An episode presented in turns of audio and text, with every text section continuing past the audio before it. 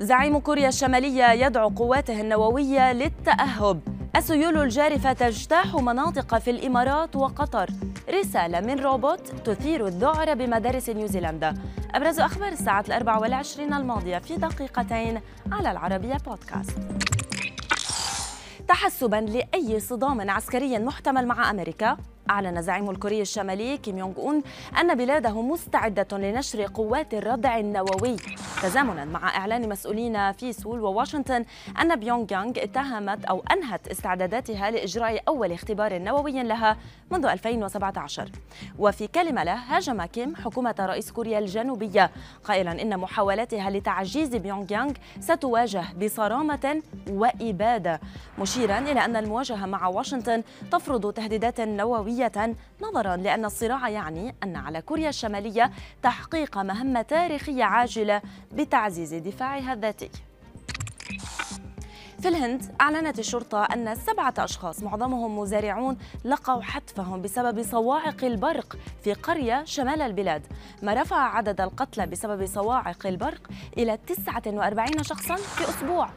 بيان الشرطة أوضح أن من بين الضحايا 4 أفراد من عائلة واحدة وبعض مربي الماشية، مشيراً إلى أن المزارعين كانوا قد لجأوا إلى الاحتماء بالأشجار أثناء هطول الأمطار الموسمية الغزيرة، وذلك عندما ضربتهم صاعقة، فيما تسببت صواعق البرق في وفاة أكثر من 100,000 شخص في البلاد بين عامي 1967 و 2019 وفقاً لإحصائيات رسمية.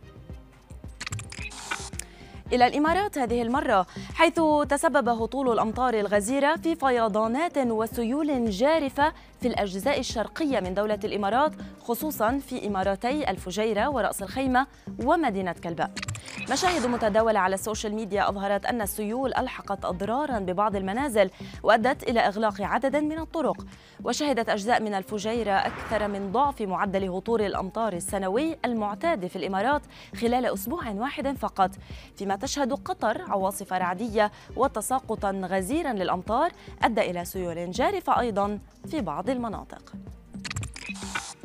تلقت 12 مدرسة على الأقل في نيوزيلندا تهديدات بتفجير قنابل بداخلها، ما تسبب بحالة من الخوف الشديد أجبرت بعض هذه المدارس على إغلاق أبوابها أو إخلاء الطلبة والمعلمين. رئيسة اتحاد مديري المدارس في نيوزيلندا قالت إنها تحدثت إلى وزارة التعليم التي فهمت أن الأمر يتعلق بروبوت إلكتروني من الخارج أرسل تلك التهديدات، فيما أوضحت الشرطة أنها لا تعتقد أن هناك خطراً أمنياً، تزامناً مع عدم ورود معلومات حتى الآن عن العثور على عبوات متفجرة في أي من المدارس التي تلقت تهديدات. وفي خبرنا الأخير، أدخلت شركة أبل تحديثات لسد ثغرات أمنية اكتشفها فريق هندي للتدخل التقني السريع في ساعات أبل ووتش الذكية، والتي تعمل بأنظمة تشغيل قديمة.